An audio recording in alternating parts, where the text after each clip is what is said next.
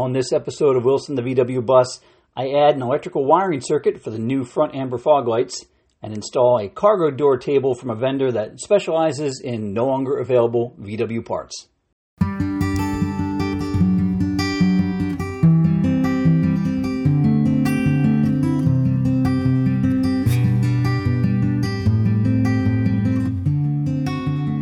Welcome to Wilson the VW Bus, the podcast about my adventures with my 1967 VW camper bus named Wilson. I'm your host and current owner operator of Wilson, Joe Maspari. If you're just joining in for the first time, well, you're about to listen to me talk about the work I've been doing on my VW bus for about a few minutes, and uh, these episodes are only about 10 to 8 to 10 minutes each. Although it's just me right now, I do plan on expanding the podcast to include guests and on location interviews now the weather is warming up. I just got a few new event dates from Dave, Wilson's previous owner, like Volksfest 2023 in Manheim, PA on April 29th, uh, Dubs in the Shrubs on May 20th in Hamilton, New Jersey, and the Deutsch Classic on July 8th in Oley, PA. I can't wait to check out these VW events for the first time. Now, in the chronology of our VW bus story that began with me back in the spring of 2021, when I first got Wilson, it's now November of 2022, and I've been on the hunt for a set of round amber fog lights for the bus for a while now. I've seen a few other buses sporting either one or two fog lights, some square, but most round and amber in color. I did read somewhere that the one light look was a European thing kind of like the uh, single stripe that runs down the top of sports cars that's only on one side. Anyway, I had my heart set on the, a pair of amber fog lights. And I thought, man, maybe a nice set of German Bosch lights would go good with the German bus. But as soon as I saw the price tag on even a used set of those, well, you know the rest of that story. Way out of my price league. I thought that I found a good set of lights for sale on Facebook Marketplace, but it turned out the seller only had one of the lights, just a single one, so I passed. Then I found another set of two that looked to be about the right size and shape, but the seller didn't know if those were 6 volt or 12 volt, another pass. So I finally set my sights on a nice affordable pair I found on eBay, some vintage 1950s style 4 inch amber fog lights in 12 volts for only 59 bucks.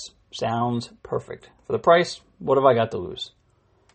Well, I've had to install auxiliary lights in other vehicles I've had before, and the one thing you should always remember to do is to install a Bosch relay when you're wiring up the lights. This enables you to activate the lights via a nice little switch and a light gauge wire, and then the heavy load wire feeds the lights from the activated relay. It's much safer that way and helps prevent any electrical fires. So I took a trip up to the West Marine store, which is just uh, up the road a few minutes, to pick up some new wiring, connectors, uh, and a small accessory fuse panel that I installed under the dash. I ran a heavy gauge uh, 8 wire from the battery all the way up to the front of the bus through the frame rail and connected it to the new 8 circuit auxiliary fuse panel. I then can power the relay for the fog lights and a few other accessories without affecting the stock VW wiring harness or tapping into anything else. Over the past few months, I thought I would also attempt a secret little project of mine that I called the VW Bus Electric Defroster. You see, I have no heat in the bus, as the stock VW heat tube exchangers are incomplete. And even if they were in good condition, they are notoriously underpowered. My idea was to take a small electric heating element and incorporate a powerful 12 volt fan motor into an electric heater defroster that I mounted under the bus nose and connected it to the stock defroster tube. I fabricated a small box out of some sheet steel that I had laying around in the garage, installed the heater element and a fan that I sourced from Amazon, and wired them up with another relay and sent the control wires up the dash. This would also get power from the new 8 circuit auxiliary fuse panel that I installed. It's a slim, compact, and weather protected unit. Part number 170-54214 if you're interested from westmarine.com.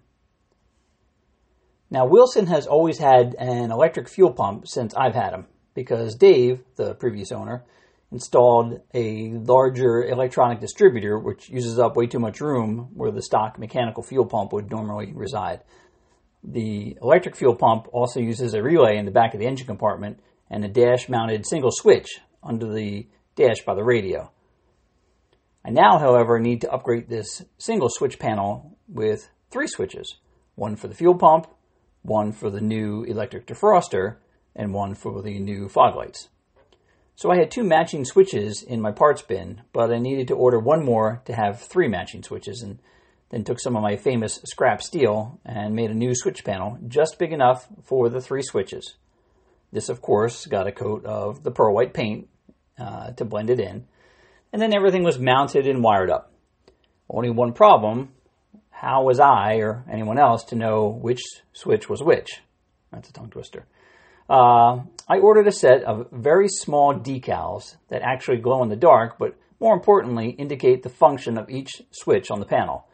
It came in a big sheet with all kinds of labels from lights to fans to UFOs and even a Bigfoot. Um, they're all real small, about the size of a fingernail. Perfect size for what you need here for a switch.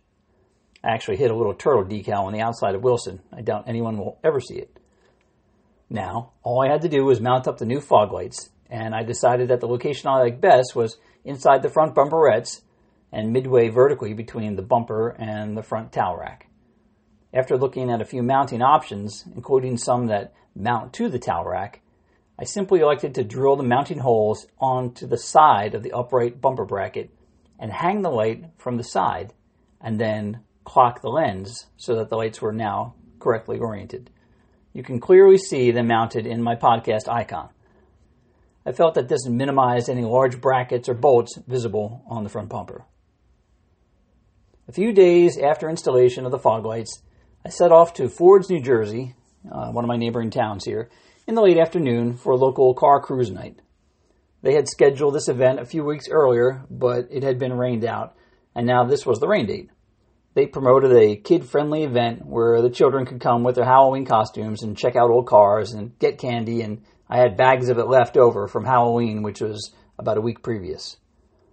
I left the bag of candy on the cargo floor of the bus and started talking to the other people at the show, not thinking too much about it. A few kids showed up, and they were in costume, and when they approached me, I simply said, Sure, I, I have free candy. It's right over there in the beat up old white bus. No sooner did the words leave my mouth did I kind of cringe, and I thought, oh boy. I got a few chuckles from the parents I was talking to, and I decided to relocate the goodies and just leave the open bag hanging off the front bumper for the rest of the evening until the candy was all gone. I want to have a cool old VW bus and not some kind of creepy candy van thing going. Anyway, the night went on, and I eventually was getting ready to go. It was getting dark and time to head home. I switched on my new fog lights and they lit up the pavement in front of the bus with a beautiful amber glow for the entire trip home.